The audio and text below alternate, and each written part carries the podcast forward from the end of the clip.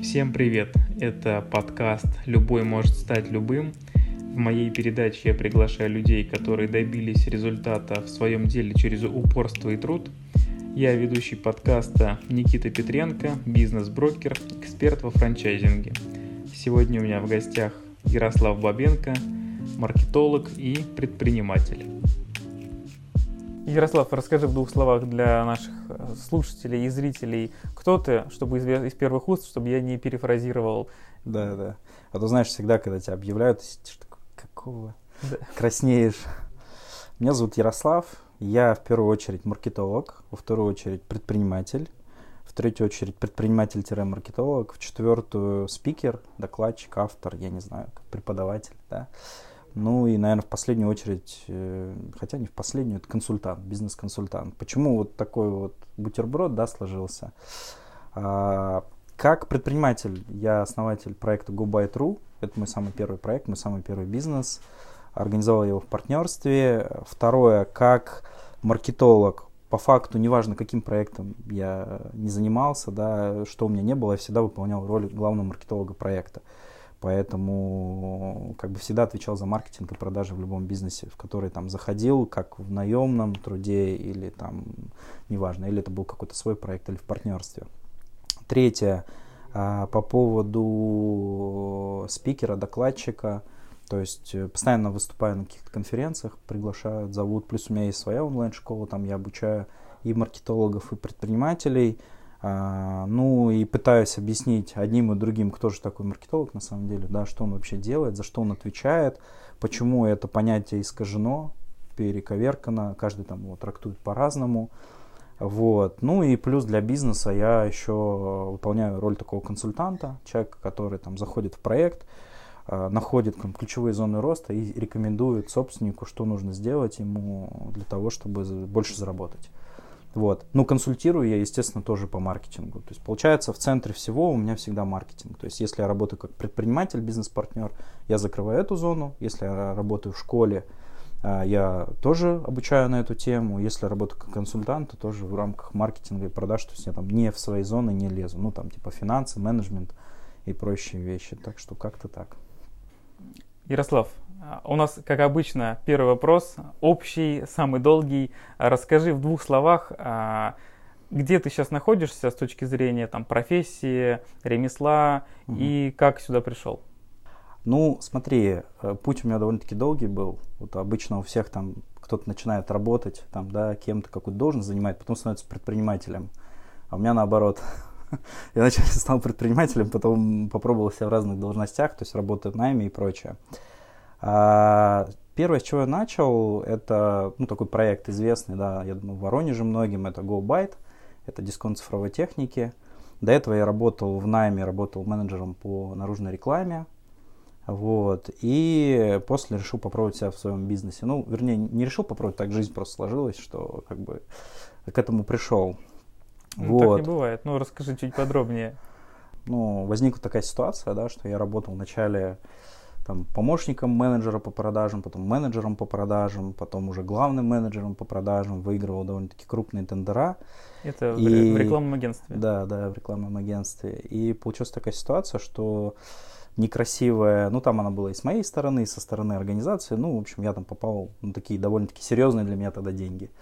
Вот, э, я со всеми там долгами разобрался, выплатил и понял, что, блин, все, я не хочу работать в найме, Получается, смысл мне работать в найме, если я и так как бы несу материальную ответственность, да, я могу точно так же ее нести в своем бизнесе.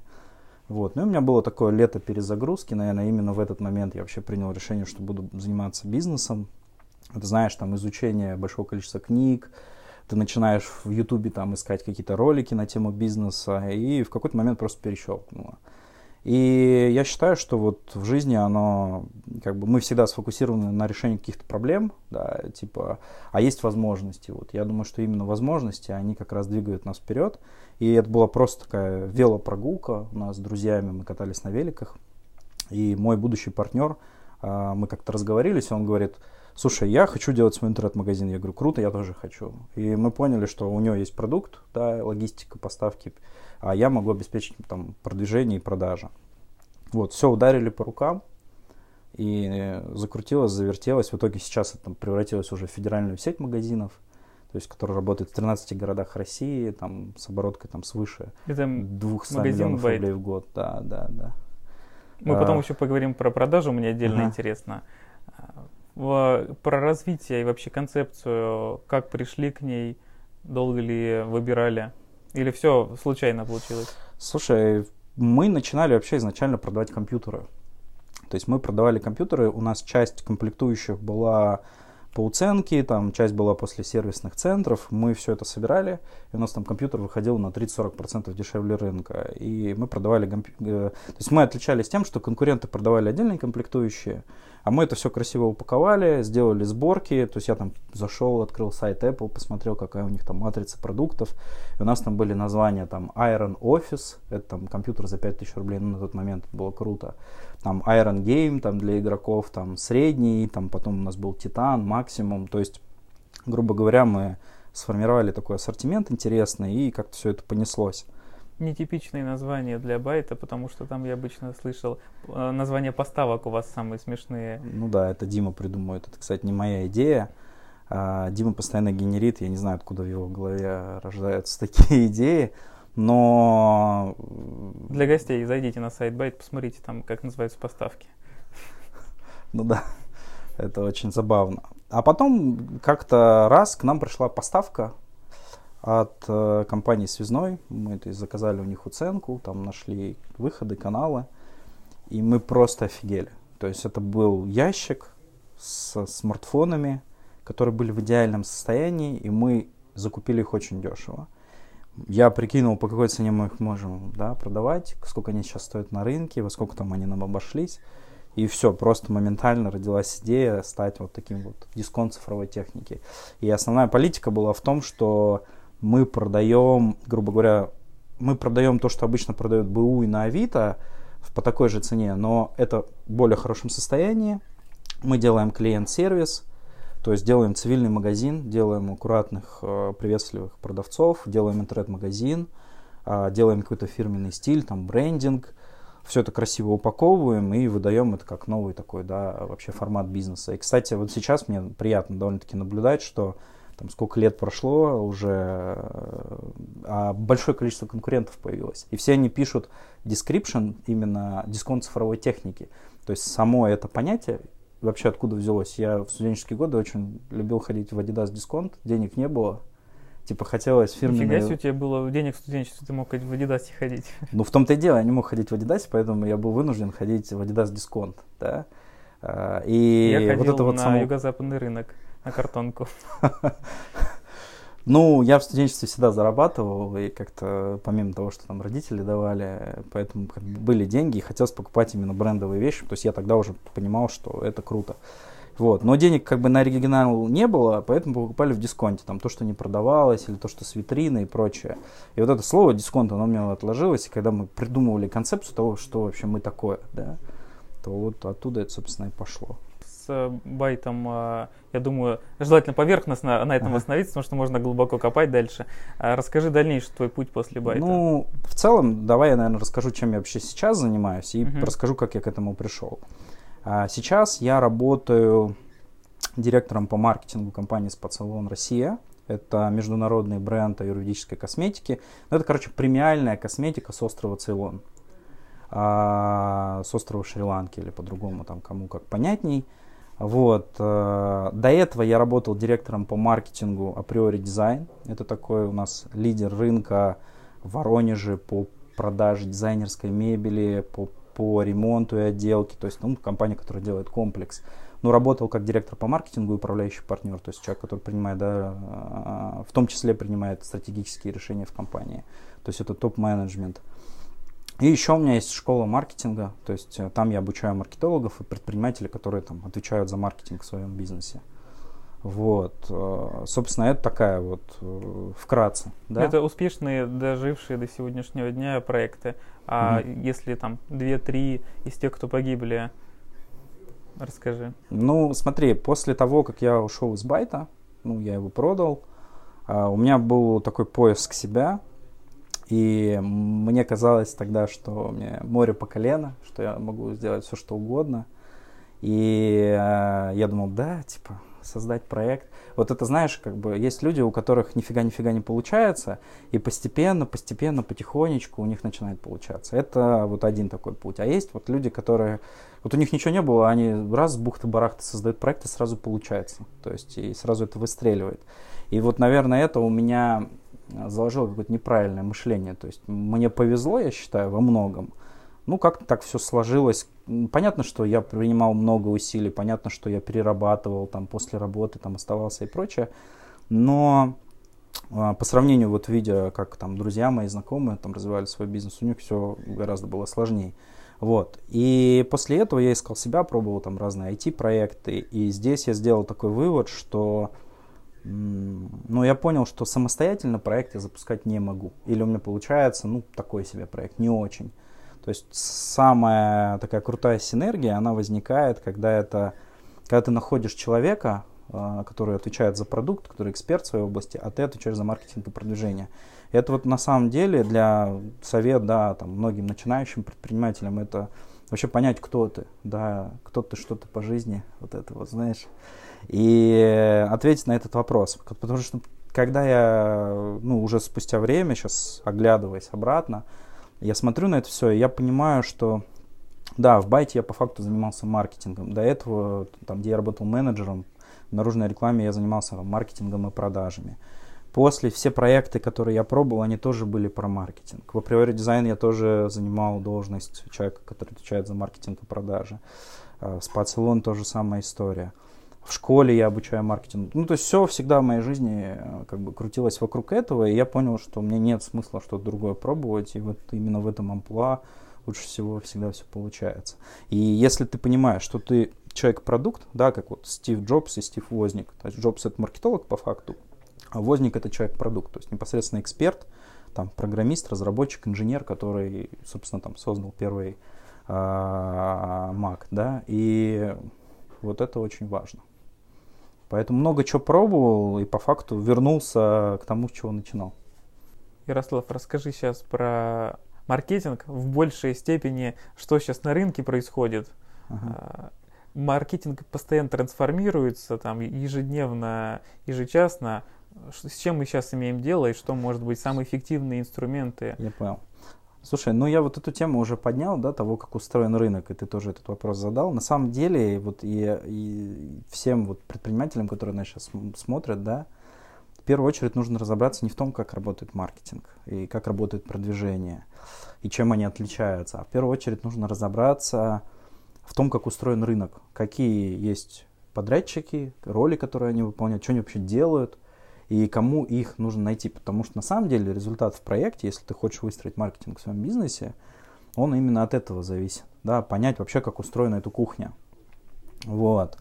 А, а, а, а не говорить там про инструменты. То есть вкратце как? Есть предприниматели, которые есть, я их делю на два типа. Предприниматель-эксперт, это человек, который отвечает за продукт, за производство, за, за логистику, часто он берет на себя менеджмент. А второе это предприниматель продажи, да, или продюсер, мы его можем так назвать вкратце. То есть это человек, который э, в первую очередь отвечает за маркетинг проекта и его промоушен, продвижение.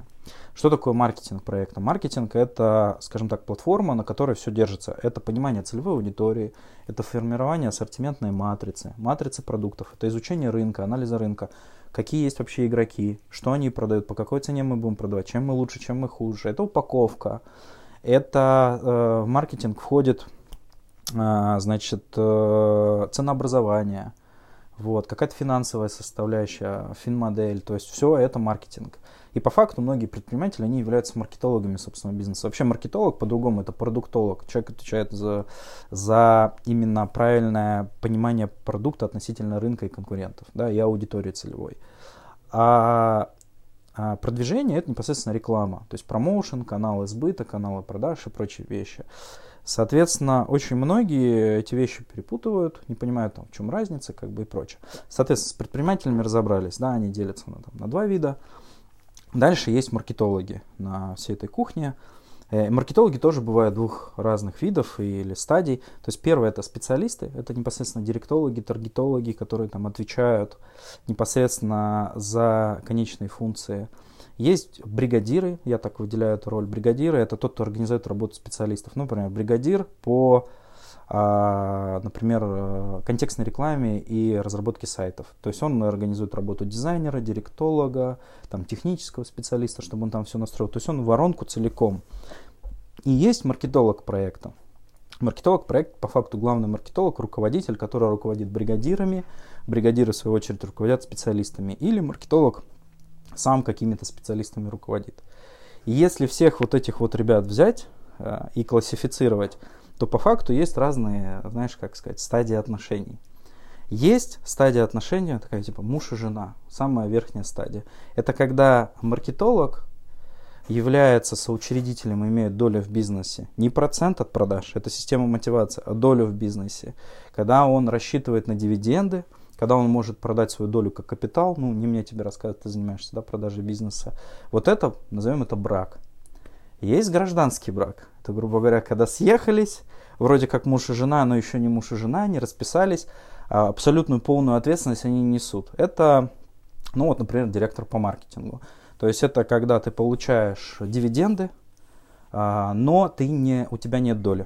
То есть если ты выходишь из проекта, ну как бы все, до свидания, счастливо. Пока ты работаешь, ты, грубо говоря, там, дивиденды свои получаешь или облигации, там, кто как делает. А если же все, то как бы окей. И получается, гражданский брак это такая подвешенная ситуация. Ты вроде как бы ждешь, что тебе сделают предложение, а с другой стороны тебе не делают, потому что вон там как бы на горизонте молоденькие уже, знаешь, там появились, более интересные, более амбициозные, готовые работать за меньшую сумму, за, меньшую мотивацию. А есть э, агентства, всякие фрилансеры, э, рекламные агентства, которые по вызову, вот, потому что, ну, как бы, а, они на время, они меняются как перчатки, они долго не задерживаются в проекте, потому что их тупо там по цене сравнивают, дают им какой-то небольшой испытательный срок и прочее. А маркетолог проектов, он всегда долго в проекте, потому что он самый погруженный в, как бы, в систему человек, на нем очень много завязано. Он знает все, как устроено, и сменить его это всегда большой стресс для собственника. Вот. А, ну, вот как-то так это примерно все работает. И вот я одну из целей для себя поставил, а как же маркетологу, да, начиная там с самых там ранних там, путей своего развития, как ему в итоге выйти замуж. Ну, типа того. И я вот сравнил, когда это вот э, такую провел, не знаю, метафору, да, э, абстракцию, то есть э, тогда вот именно с гражданским браком, замужеством, тогда вот, как мне кажется, все стало на свои места и стало понятно. Вот, вот так устроен рынок. Соответственно, если ты понимаешь, если ты предприниматель, ты понимаешь, что ты хочешь долгосрочные отношения, что ты хочешь, чтобы человек был надолго, чтобы реклама была качественной, чтобы человек погрузился в твой проект, чтобы он относился к нему как к своему, чтобы ты постоянно не контролировал, не питал, и вообще маркетинг у тебя был по любви, да, ну вот я думаю, сейчас все понимают, о чем я говорю. Потому что проблема маркетинга в том, что он часто такой пластмассовый, искусственный, ты в него не веришь. Те люди, которые продвигают, непонятно вообще, они понимают, что они продвигают, для кого они продвигают. То есть часто вот этого ясности это не возникает. Вот если ты так хочешь, то тебе нужен маркетолог, грубо говоря, жена там, или муж, в зависимости от того, кто у вас там главный принимает решение, да. Гражданский брак как бы уже неплохо. Это маркетолог проекта, который видит всю комплексность э, маркетинга и продвижения, всю систему целиком, руководит, как бы окей, если ты вдруг там не хочешь делиться долей, да, и прочее, то есть тебе такой вариант подойдет. Но вот это вот по вызову постоянная смена и управление э, как бы подрядчиками, это не очень такая долгая история. Э, получается, поработали, куда-то пропали, да, опять нужно новых, э, чтобы новых погрузить, нужно заново вот этот весь круг пройти, все рассказать, и это очень проблема. Тем более еще проблема в том, что когда человек продукт, который не экспертен в маркетинге и продвижении, пытается сам управлять специалистами. То есть он пытается ставить задачи людьми, которые не понимают, как управлять. Типа, как ты строишь дом себе, а ты ставишь задачи там плиточнику там, или тот, кто кровлей занимается, как ему делать свою работу. Ты не видишь всю систему целиком, ты не понимаешь, что должен делать директолог, что должен делать дизайнер, да, что должен делать там копирайтер и прочее. И тогда получается негатив. И вот именно поняв вот то, как устроена вся кухня, можно сделать какой-то результат. Давай поговорим про как маркетологу найти себе партнера угу. или как предпринимателю найти себе маркетолога? В каком формате? В формате э, замужества. Слушай, ну тут самое... Я, опять же, не всем предпринимателям интересно замужество. То есть надо это понимать. Как и не всем мужикам интересно за... жениться, да? Причем не всем женщинам интересно выходить замуж, то, что тоже такая ситуация есть. Тут надо отталкиваться от того, что в первую очередь, если вы хотите найти э, человека, который выстроит вам систему, будет с вами надолго и будет заинтересован в результате, то вам изначально нужен, во-первых, маркетолог, я объяснил, кто это такой. Вам не нужен директолог, таргетолог, а, вам не нужен бригадир, вам нужен именно маркетолог, который видит маркетинг и продажи как комплексную систему, который и аналитику настроит, и CRM внедрит, и продвижение выстроит, и маркетинг, и упаковку продумает, и все это свяжет какую-то единую систему. Да? Это во-первых. Во-вторых, вам нужен человек, который изначально уже, когда ведете переговоры, говорит о результате, говорит о KPI и говорит о работе на KPI. Потому что когда маркетолог проекта работает ну, за оклад, неважно, как, какого бы размера он не был, я работал и за оклад, э, там, начинал там за оклад 10 тысяч, работал за 50, за 70 и за 150. Абсолютно одинаковое отношение к проекту. Неважно, какой у тебя оклад. Потому что, ну, ты типа как считаешь, что тебе вот обязаны, должны платить эти деньги, потому что, ну, типа, потому что ты занимаешься этим проектом.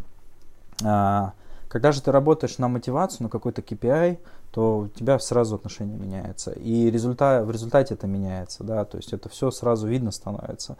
И плюс, э, тут же какая ситуация, смотри, когда, типа, у бизнеса плохо, и ты работаешь, например, на окладе, да, то предприниматель начинает говорить, слушай, у меня плохо, а ты получаешь типа столько, столько же, начинает постоянно высказывать свое недовольство.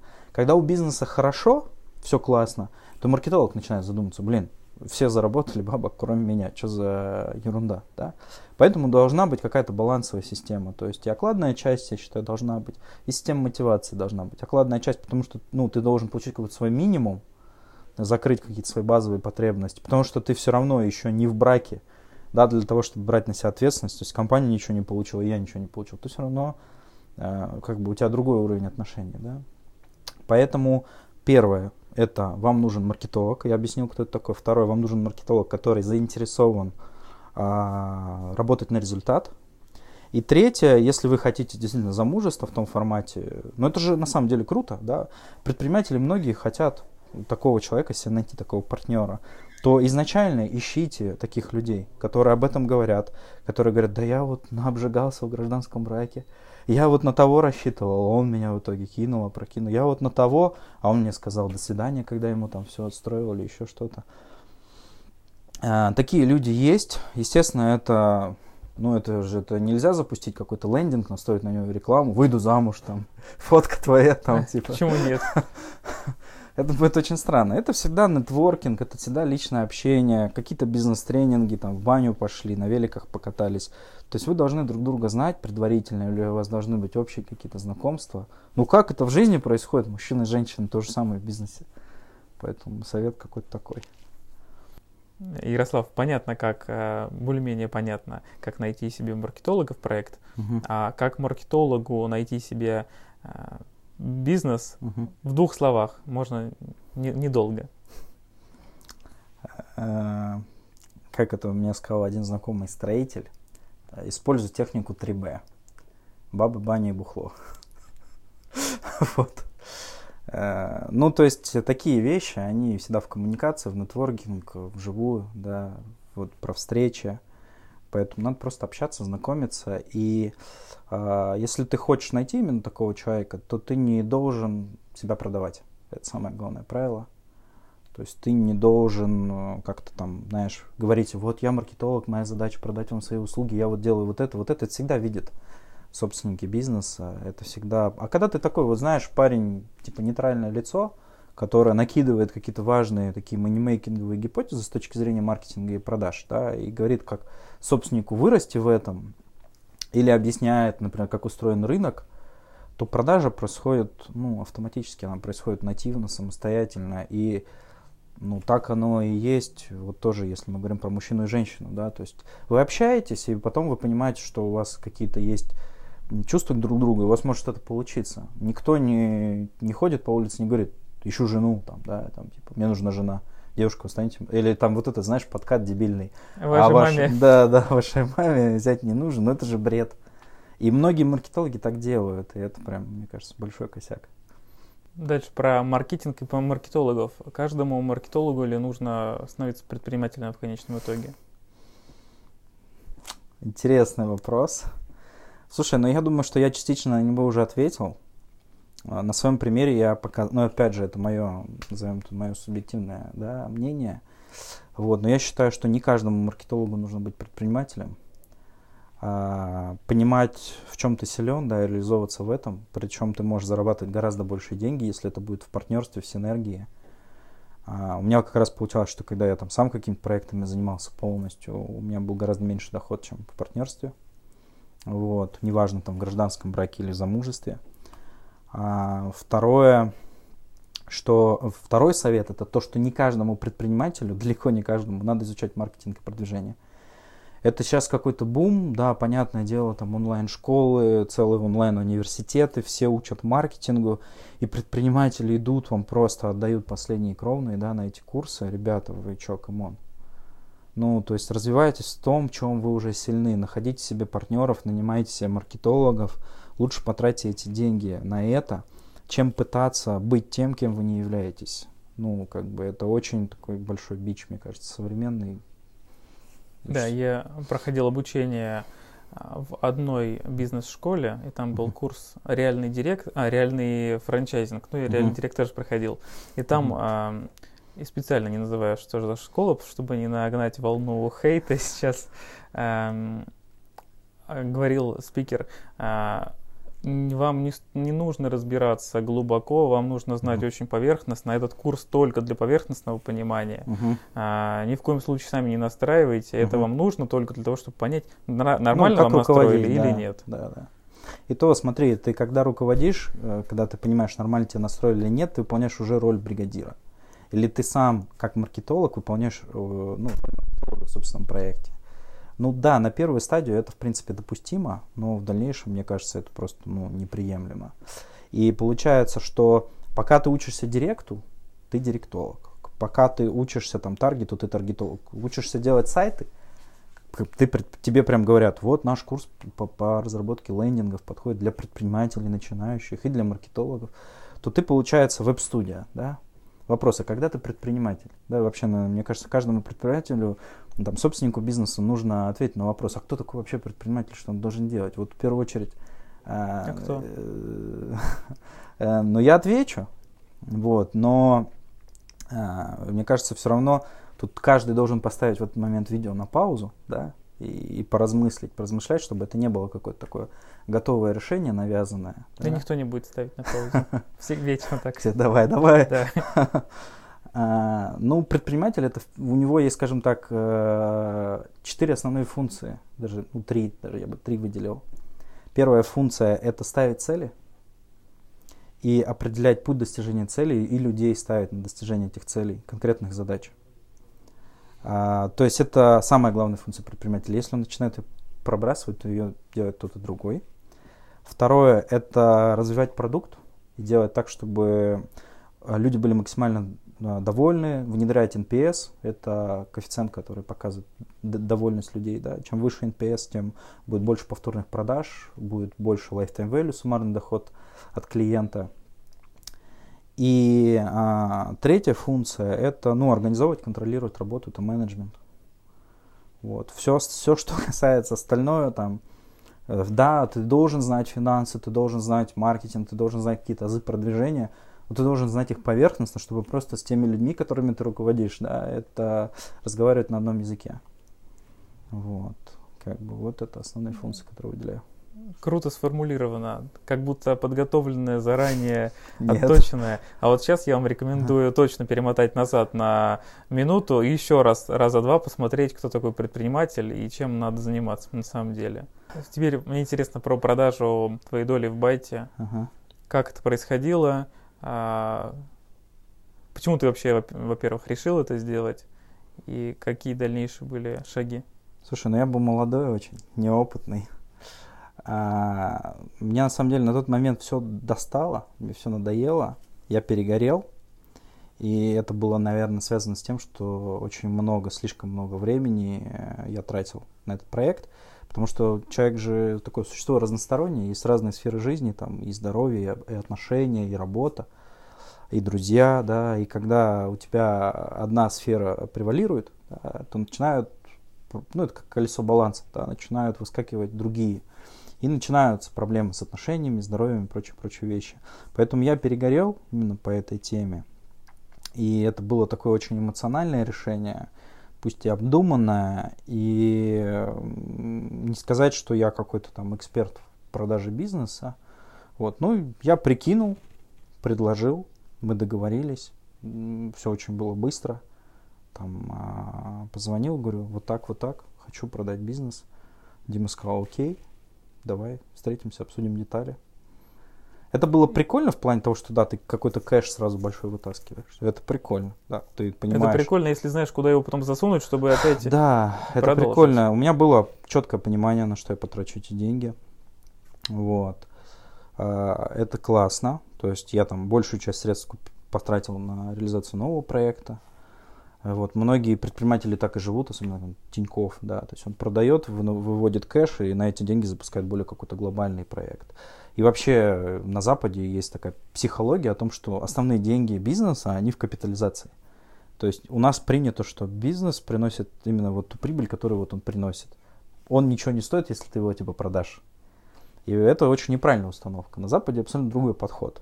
Бизнес ровно, ну, ты, ты получаешь прибыль и дивиденды, это, ну, как, ну, типа там, вот сколько-то там, да, ты зарабатываешь, тебе на жизнь хватает, но основной кэш ты получаешь, когда продаешь свой бизнес, продаешь там свою долю или полностью бизнес, да, основной капитал. Вот э, это было прикольно, да, то есть то, что сразу вынуть какой-то большой кэш, подумать, как ты его будешь тратить, какая-то такая детская мечта сбылась. Но, с другой стороны, было и досадно, потому что, ну, это такое расставание тяжелое, то есть проект, который ты вложил там три года и просто не вылазил из него, это всегда тяжело. Пришел ты к Диме и говоришь, хочу продать. Угу. Ты продал не ему, а какому-то человеку Нет, на стороне? Ему, ему да? да. То есть у Я тебя... не представляю, знаешь, на тот момент у меня даже не было представления, как, как это можно кому-то другому еще продать. Типа, я имею право на это. То есть даже мысли не было. То есть тебе повезло проскочить ступень поиска партнера, передачи всего. Ага ну, это типа, да, для меня это на тот момент, это сейчас я понимаю, как это более-менее примерно все устроено, да, что такое дивиденды, что такое доля бизнеса, что такое капитал, что такое капитализация, IPO и прочие вещи. Но тогда, типа, а, я не знаю, как это, знаешь, даже пример привести, то есть у тебя есть какая-то супруга, да, ты с ней живешь, у вас есть совместный проект, там дети и прочее, ты говоришь, слушай, но мне это как бы все надоело. Я хочу продать долю квартиры. Всю квартиру я не буду продавать, но я продаю долю. Типа, будет жить Сергей вместо меня. Он нормальный парень. Я думаю, вы подружитесь, у вас все будет хорошо. Вот я вот ему за столько продаю. Я бы, конечно, и тебе продал, но у тебя столько денег нет. Бизнес у нас не особо прибыльный. Как бы откуда у тебя там зарплата там вот это вот. Поэтому у меня вот такая была установка, и как бы поэтому, да, мне можно, наверное, мне повезло. Я имею в виду в плане того, что да, я не искал. Вот это все. Я хотел просто много э, поговорить на тему, как подготовить бизнес к упаковке, показать э, свою экспертность, но если для вас актуальна тема продаж бизнеса, в других роликах я про это говорю, или вы можете обратиться ко мне напрямую. Наша передача называется «Любой может стать любым». Угу. Как ты относишься к этому изречению? Согласен ли ты с этим? Слушай, ну у меня татушка набита с этой фразой. У меня здесь набито «Любой может быть любым, а жизнь слишком коротка, чтобы быть никем». Вот, и, наверное, очень хорошо отношусь. Очень круто у нас совпала а твоя татушка. Тут просто, Название. понимаешь, любой может быть любым, но при этом важно оставаться собой. То есть э, при этом а, не пытаться становиться тем, кем ты не являешься. Я как бы уже про это говорил, ну, повторюсь еще раз, да. И мне кажется, задача любого человека, там, неважно, там, предприниматель ты или не предприниматель, это понять себя и проанализировать, а кто ты вообще, какие у тебя есть таланты, это то, что тебе дано, то, что, чего нет у других людей, да. Это какие у тебя есть навыки, какие-то скиллы, да, знания, опыт в том, в чем ты реально разбираешься. И как превратить это все в деньги монетизировать, да, и в самореализацию. Поэтому, да, очень хорошо отношусь к этой фразе. Ну, то есть ты согласен в целом, что а, не обязательно родиться предпринимателем, и можно угу. стать, э, вырасти, вырастить в себе эти качества. Ну, у меня вот в семье как бы никого нет предпринимателей, коммерсантов. Я знаю, что там какой-то прадед там, там чем-то там занимался. Там его раскулачили в свое время советское. Но а так не было предпосылок к тому. Просто, понимаешь, э, важно же прислушиваться к своему, скажем так, внутреннему голосу, да, который в тебе есть, и понимать, э, вот, а не фигню ли я делаю, тем ли я вообще занимаюсь, а те ли рядом со мной люди, да. Прислушиваться, это же вот такая как бы совесть внутренняя. Да, она у каждого человека есть, такой индикатор внутренний, скажем так. Вот. И если ты понимаешь, что ты не там, то нужно посмотреть на вторую татушку. Тут написано, что если это фраза Стива Джобса, да, если завтра будет последним, изменишь ли ты сегодня? То есть это для меня, это такой, знаешь, всегда индикатор, напоминание мне о том, что, блин, а тем ли я занимаюсь, не фигню ли я делаю. Вот здесь, сейчас, в моменте. Татушки тебе реально помогают? Э, или они уже замылились после Они уже месяца? замылились, я уже про них забыл, но вот сегодня вспомнил. Ну, иногда я про них вспоминаю, да. Мне понравилась твоя фраза дело во мне всегда. Да. Мы с тобой встречались. Но это, она принадлежит не мне, но она у меня такая есть, да. Да, и это вообще... Я бы такую набил себе на руку. Слушай, я в определенный момент понял, что татушками уродовать тело это, короче, не очень прикольно со временем. А, и я понял, что у меня очень много фраз, инсайтов, которых я бы хотел запомнить. Поэтому я в, квар- в квартире вместо того, чтобы картины вешать, я просто распечатал фразы, визуализировал, там дизайн заказал распечатал их там на холсте, и они красиво висят. То есть и вот я там, там захожу в туалет, у меня висит там фраза из Алисы стране чудес, что если ты э, хочешь э, как бы хочешь что-то достичь, ты, ты, ну, ну там типа фраза о том, что ты, ты должен, если хочешь оставаться на месте, ты должен бежать быстро, если хочешь куда-то попасть, ты должен двигаться в два раза быстрее. Там при входе в квартиру там у меня там, да, висит там там другая фраза. Когда я просыпаюсь, у меня висит перед глазами фраза «дело во мне». Ну, если я вдруг забыл про это. И э, вот такие фразы, инсайты, они у меня везде развешены, поэтому они мне всегда напоминают. Мне кажется, если кто-то ищет а, вселенскую мудрость, самое зерно, а, а, главное знание мира, это вот дело во мне всегда.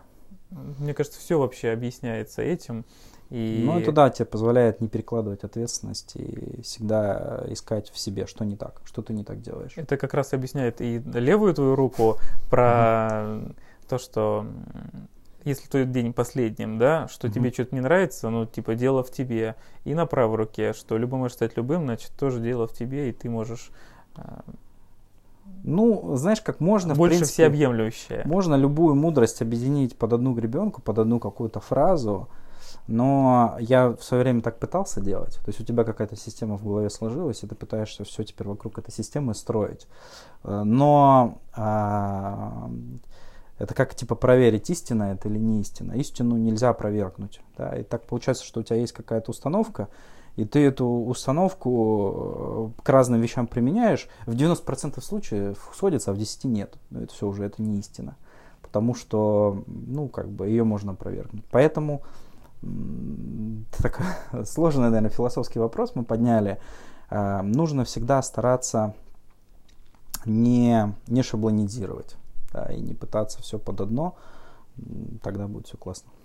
Ты когда решил, что там станешь предпринимателем, угу. что ты начал смотреть, читать, что-то конкретное, что тебе щелкнуло основное? А, у меня, у меня всегда по жизни мне везло, у меня были классные наставники. И вот когда я работал менеджером по наружной рекламе, вот мой наставник Олег Васильевич, э, он сказал фразу, он говорит, возможно все. Типа, все только в нашей голове, это все ограничения. На самом деле, возможно все. Ты можешь стать любым, ты можешь заниматься чем хочешь, ты можешь зарабатывать столько, сколько хочешь. И эта фраза у меня настолько глубоко отложилась, и я ему во многом благодарен до сих пор за это. Это вот перевернул мою жизнь. Вот это одна фраза. И после я понял, что я такой всегда, знаешь, вот ты такой, дело во мне, там, дело во мне, а я такой, возможно все, возможно все. И в этот момент, и, и я начинаю читать книги, у меня начало меняться мышление, я начал общаться там с другими людьми, там, менять свое окружение, там, какие-то бизнес-тренинги посещать и прочие вещи, и прочее. Начало получаться, и Конечно, когда получается, это, подтверждает, да, то, что возможно все. Но когда не получается, ну, это тоже классно. То ты как минимум попробовал, да, ты тоже какие-то свои иллюзии, стереотипы разрушил. Поэтому в определенный момент я просто принял решение для себя в своей жизни, что эту жизнь я хочу пожить как-то не шаблонно, да, я хочу попробовать реализовать себя как профессионал, как предприниматель, там, и у нас же всегда есть выбор, как знаешь, вот этот вот э, Нео там выбирал в матрице там красную или синюю таблетку. Мы же всегда перед выбором. То есть полезть там в смартфон и посмотреть ютубчик какую-нибудь ерунду или посмотреть какое-то полезное интервью, да, которое во многом может поменять твое мышление. Или прочесть какую-то полезную книгу или в компьютерную игрушку поиграть. Вот. И мы всегда делаем выбор, и от этого выбора зависит там тот результат, ну, где мы сейчас находимся. Ну вот. Как-то так. Абсолютно согласен. Даже меня сейчас грузануло. Э, надеюсь, э, зрители тоже оценят и задумаются. Сколько ты времени уделяешь работе вообще? И есть ли mm-hmm. у тебя такое разграничение? Понятно, что мысли всегда в работе, mm-hmm. а так, чтобы постоянная занятость. Ну да, как я уже говорил, когда работа это там 90% твоего времени и основная сфера жизни, начинают потом происходить проблемы неизбежные. Я думаю, тут, тот, у кого так, тот меня прекрасно понимает. А, поэтому есть четкое разделение, да, есть э, позиция, что выходные я не работаю, выходные это выходные. Но в субботу я иногда веду лекции, но для меня это не работа, это кайфушки, я балдею от этого, поэтому я получаю энергии много от этого. Вот. Э, есть понимание, что вот у меня есть, грубо говоря, рабочая, там, ну, там я работаю с 10 до 6 вечера, ну, там до 7 иногда, когда задерживаюсь. После я не занимаюсь работой. Либо я занимаюсь обучением, либо я занимаюсь созданием контента, что для меня тоже не работа. То есть это для меня удовольствие, хобби, там, я не знаю, называй как хочешь. И это позволяет тебе быть более эффективным, а, а понимать, что у тебя есть дедлайн. То есть проблема многих людей в том, что они знаешь там про тайм-менеджмент, да, в том, что они считают, что это круто, то, что ты работаешь после работы, ты такой вот молодец, остаешься там в офисе и сидишь, пока все отдыхают, ты работаешь. Как у китайцев, по, э, почетно умереть на работе. Да, почетно умереть на работе, и все это классно, и ты молодец. Но на самом деле, если бы ты принял для себя решение, что ты работаешь для, до определенного времени, а после ты отдыхаешь, и ты должен быть эффективней, чтобы за этот период времени все успеть, то было бы гораздо круче. Вот. Э, и ты, во-первых, ну, как бы можно работать все время, но чтобы работать хорошо, нужно хорошо отдыхать, я считаю. Иначе, ну, ты перегоришь просто. Как отдыхаешь? А, хороший вопрос. Не знаю, разные есть способы. Ну, во-первых, это контент, создание контента. Во-вторых, это провожу время э, с своей женой. Э, прогулки, велопрогулки, бег. Иногда по мне, конечно, не скажешь, но я недавно начал. Вот. Э, это может быть там обучение, тоже какое-то саморазвитие, просмотр тренингов. Для меня тоже отдых. Вот. Ну, иногда можно, конечно, кинцо посмотреть, какую-нибудь игрушку поиграть, но это редко. Короче, чумового хобби у тебя нету, типа яхтинг, нет, дрифтинг. Нет, нет, нет. Мне, для меня самый большой отдых это выехать куда-то из города, какую-то там природу и такой, знаешь, процесс медитации, осмысления, обдумывания, как раз задаться вопросом, а не фигни ли я делаю. Вот это вот самое крутое. То, что меня восстанавливает, грубо говоря, за два дня, как за неделю. А ты медитируешь в привычном понимании Нет, этого? я не умею. Когда-то ходил на йогу, но нет. Вот. Просто прогулка, э, велопрогулка или просто пешая прогулка по лесу для меня вот самая лучшая медитация. Ну, это равно медитация. Медитация, это же, насколько я понимаю, это уделение времени самому себе. Угу. Побыть с собой наедине. Ну да. Если это прогулка или велосипед, то то же да. самое. Главное не затыкать уши в это время какими-нибудь аудиокнигами, подкастами. Ну да, просто подумать, проанализировать. В России бизнес душит или нет? Слушай, если вспоминать ту фразу, про которую мы говорили, дело во мне, то нет. Потому что если ты придерживаешься этой фразы, вообще позиции жизненной, то ты никогда не рассчитываешь на государство. В принципе, ты забываешь о том, что оно есть, при условии того, что оно тебя не трогает. Если оно тебя трогает э, прям специально, да, там, то, то это другой момент. Но в целом для меня нет. То есть, потому что у меня позиция, что я не рассчитываю на них, там, на какие-то субсидии, выплаты и прочие вещи. Если э, в бизнесе у тебя возникла какая-то ситуация, из-за которой э, ты там понес потери и прочие вещи, ну, ты должен быть готов, что в следующий раз, если это произойдет, ну, да, что ты подстраховался. Тоже согласен, что надеяться не стоит. Э, пусть э, только не мешают э, ну, сильно. Да. Чуть-чуть можно, но не сильно. Ну, в рамках приличия, да. Да. Очень философский вопрос. Угу. Наверное, надо было тебе его дать за, за, заранее. А чем бы ты занимался, если в мире не было денег? Бесплатно бы обучал маркетингу. Огонь. Очень круто, когда то, чем ты реально занимаешься, совпадает с тем, что чем бы ты занимался Но бесплатно. Я преподаю не потому, что мне там деньги нужны, там, я преподаю, потому что не могу этого не делать. Вот я там, ложусь спать, а у меня пришла идея какой-то там новой презентации или какой-то темы, которую я хочу раскрыть, или какой-то слайд, я встаю и начинаю рисовать, идти. Пока я его не нарисую, я ну, как бы не усну. Какой совет самому семье ты бы дал 10 лет назад?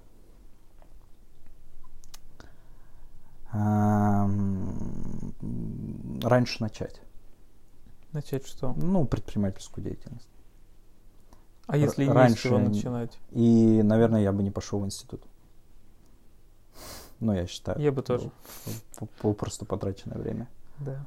А, окей, и финальный вопрос. А, какие книги ты бы мог порекомендовать к прочтению? Топ-3. А, те, которые вы чувствуете, что вам что-то дадут, и вам это интересно. А, у меня была такая проблема в определенный момент, когда ты, типа, знаешь, читаешь ради того, чтобы читать. Если ты читаешь это, не применяешь здесь сейчас на практике, то это обесценивается. Поэтому вот как ты в магазин приходишь, вот ты хочешь что-то кушать, типа ты покупаешь именно то, что хочет твой организм, требует там, этого не хватает тебе, да? Вот, соответственно, читать только то, что ты точно применишь. И то, что тебе в данный момент актуально. А какие-то книги, я думаю, вы сами знаете. Абсолютно согласен, потому что это основная проблема бизнес-литературы напихивать как можно ну больше. Ну да, типа когда-нибудь да пригодится и никогда, да. Там, типа. Да, а когда пригодится, ты просто забыл про это. Ну это да, но все, информация выветрилась. Ну, в целом, наверное, круто иметь э, общий э, информационный фон этих книг, и как-то в себя впитать хоть что-то, оно тебя так или иначе наружу выплеснется. Ну да. Но если что-то нужно конкретное знание, то под конкретную книгу. Окей. Вопросов больше нет. Спасибо а, тебе, тебе Ярослав. Спасибо. А, спасибо зрителям, которые досмотрели до конца этот выпуск. А, напомню, у нас предстоящие выпуски будут не менее интересные, очень крутые гости намечаются, поэтому подпишитесь на канал, ну, лайк дизлайк по желанию. В комментариях напишите, кого бы вы хотели видеть в следующих выпусках и вопросы, которые вас а, интересуют больше всего на, на сегодняшний момент. Всем спасибо. Напомню, выпуски у нас есть в аудио и видео формате. Видео формат это на YouTube основное, аудио формат это есть Яндекс Музыка, ВКонтакте подкасты, Google подкасты, Apple подкасты. А, в общем, потребляйте информацию там, где вам удобно. Вам желаю хорошего дня. Всем спасибо. Пока. Пока.